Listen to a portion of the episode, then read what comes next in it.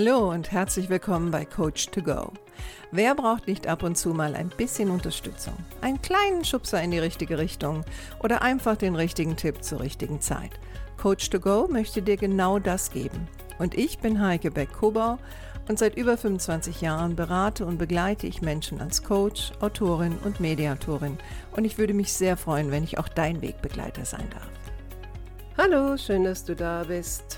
Herzlich willkommen zur Folge 158. Heute mit einem Thema, das aus meinem direkten Arbeitsumfeld kommt und auch für diese Zielgruppe gedacht ist. Natürlich, wenn du nicht Teil dieser Zielgruppe sein solltest, ist es vielleicht für dich auch ganz interessant, weil manche dieser Punkte treffen natürlich auch auf andere Führungskräfte zu. Und Titel der heutigen Folge lautet, warum männliche Chefärzte keinen Coach brauchen. Also ich bin ja schon lange als Coach und Trainerin im Klinikwesen unterwegs. Ich war ja schon Coach im Klinikwesen, da gab es den Begriff da noch gar nicht und habe natürlich auch viele Veränderungen erlebt. Seit den letzten sechs, sieben, acht Jahren äh, mache ich verstärkt Chefarzt-Coaching.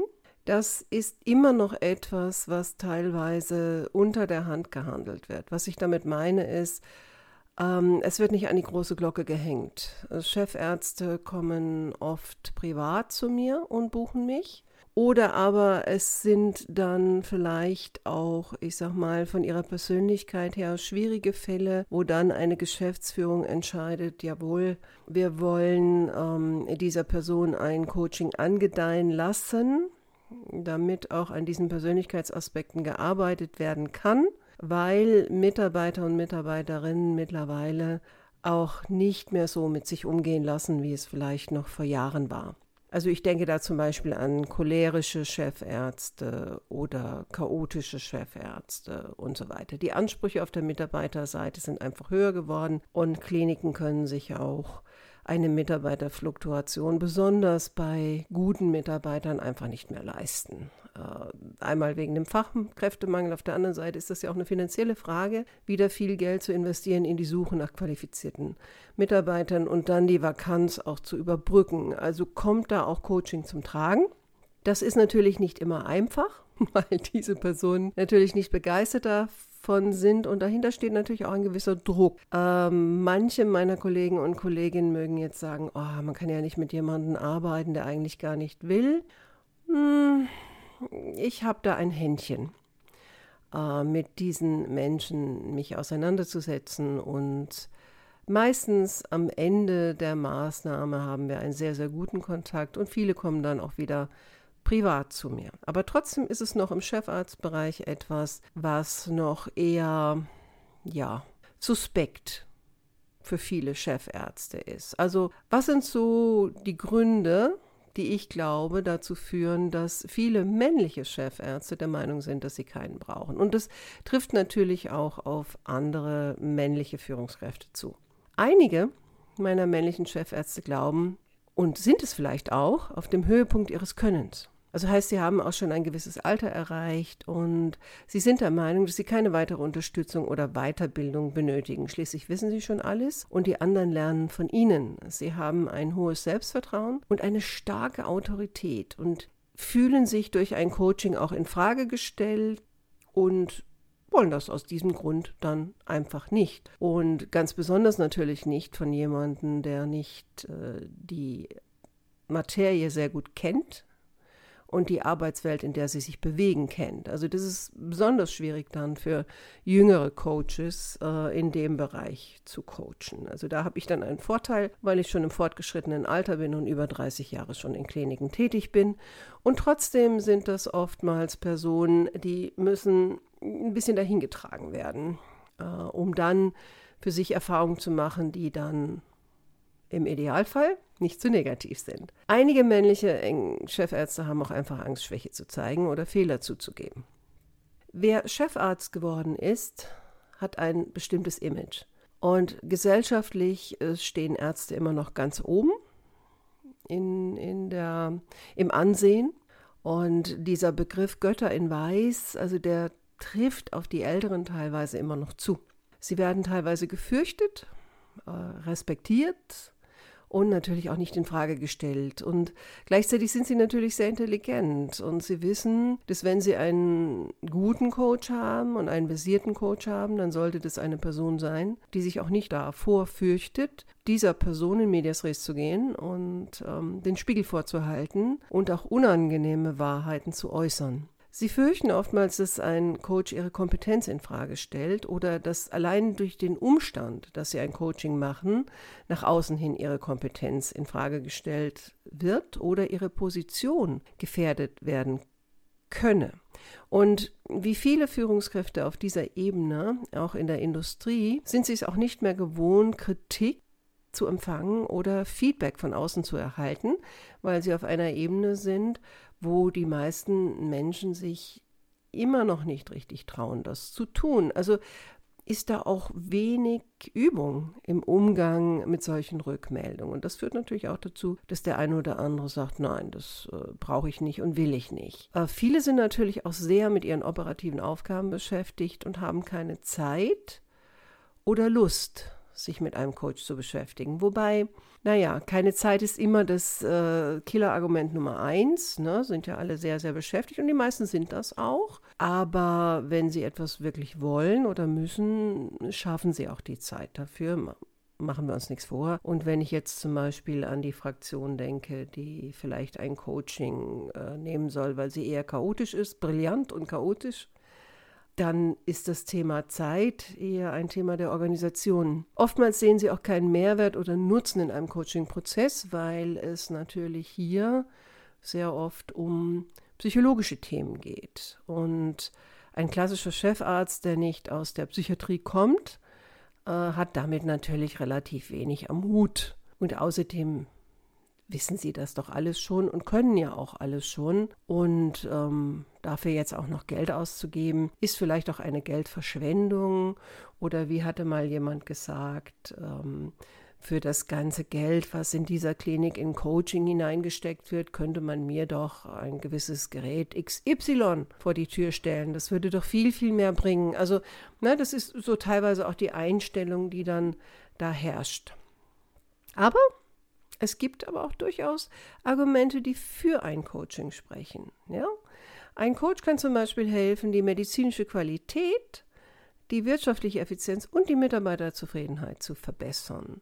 Einer meiner Kunden hat sogar einen medizinischen Coach. Also das heißt, jemand, der mit ihm in den OP geht und ihm Rückmeldungen gibt zu der OP-Verfahren, die er angewendet hat, damit er auch besser wird. Und auch das ist ja letztendlich ein 1 zu 1 Coaching. Coaching kann generell neue Perspektiven, Impulse und Lösungen anbieten, die einen, einen Chefarzt bei seiner Führungsaufgabe unterstützen können. Und machen wir uns nichts vor. Äh, viele Chefärzte haben zwar als Oberärzte Personal geführt, sie waren ihnen weisungsbefugt, vielleicht sind sie auch schon länger im Geschäft und äh, haben auch eine personelle Verantwortung. Aber das Thema Führung per se haben sie eigentlich nicht von der Pike auf gelernt. Sie sind gewohnt, Anweisungen zu geben, äh, ein medizinisches Vorbild zu sein, selber weiterzubilden.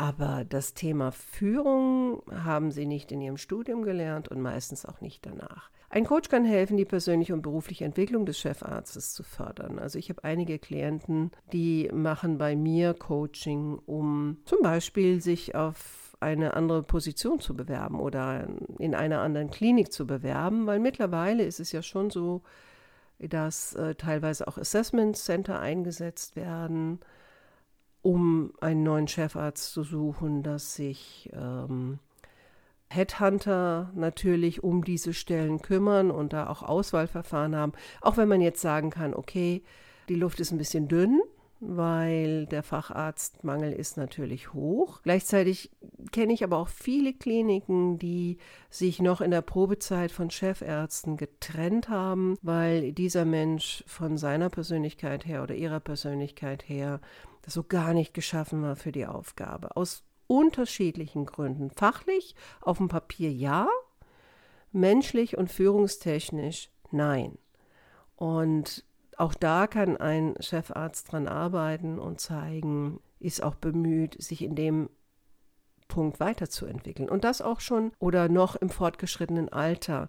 Wobei ich natürlich auch sagen muss, dass viele meiner Chefarztklienten ähm, jünger werden weil gerade die Jüngeren natürlich auch offener dafür sind und sich sagen, naja, mit einem Sparringspartner wie einem Coach, den ich, dem ich vertraue und den ich schätze und der fachlich meine Welt kennt, kann ich Dinge besprechen, die ich mit meinen Mitarbeitern nicht besprechen kann. Also machen wir uns nichts vor. Eine Führungskraft auf der Ebene zu sein, war meistens ein einsamer Job. Auch wenn viele äh, heutzutage davon reden, ne, dass man die Mitarbeiter mit einbezieht und partizipativ führt, so ist doch das Klinikwesen immer noch ein Umfeld, wo starke Hierarchien vorherrschen, äh, Klischeeschubladen greifen, ein Schwarz-Weiß-Denken teilweise an den Tag gelegt wird und ja, auch Chefärzte einander teilweise nicht zu vertrauen. Also mit wem soll man sich austauschen?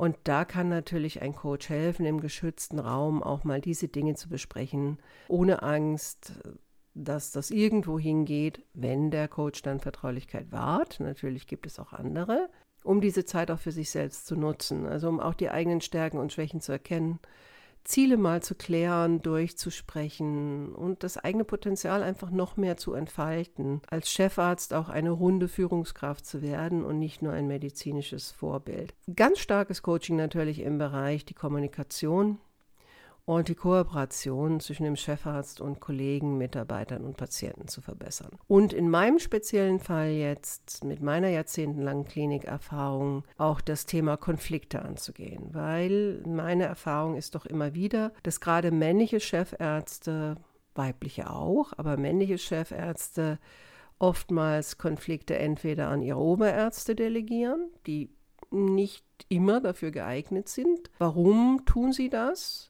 Äh, ja, weil sie denken, das wäre nicht ihr Job. Ähm, oder aber sie denken, das ist, also gibt es auch unter ihrem Niveau, ja, weil die Themen sind Kinderkram und äh, das soll bitte jemand anders regeln. Oder sie lassen es ganz laufen in der Hoffnung, dass sich das schon von selbst erledigt und sind manchmal auch so weit von der Materie weg und vom Mitarbeiter weg durch diese starke Hierarchie, äh, dass die sich auch kaum da rein denken können ähm, und auch größtenteils nicht wollen. Auch da kann ein Coach mit langer Erfahrung wie ich durchaus nützlich sein. Und natürlich auch, wenn man jetzt einen Coach hat, der in der Branche ähm, schon lange tätig ist, ist es natürlich auch jemand, der Beispiele, anonymisierte Beispiele bringen kann aus anderen Kliniken. Also oftmals ist es ja so, dass man auf dieser Ebene fühlt man sich ja manchmal wie eine Insel. Man ist alleine, Uh, man kann sich teilweise nirgendwo hinwenden, überall gefühlt Feinde oder Neider oder Konkurrenz. Und man schmort dann so im eigenen Saft. Und da kann ein versierter Coach mit Branchenerfahrung natürlich durch anonymisierte Beispiele aus anderen Kliniken hilfreiche Impulse und Anstöße geben, um in dem Moment auch nochmal den eigenen Horizont bezüglich einer Problematik vielleicht auch etwas zu erweitern oder auf andere Lösungsmöglichkeiten zu kommen.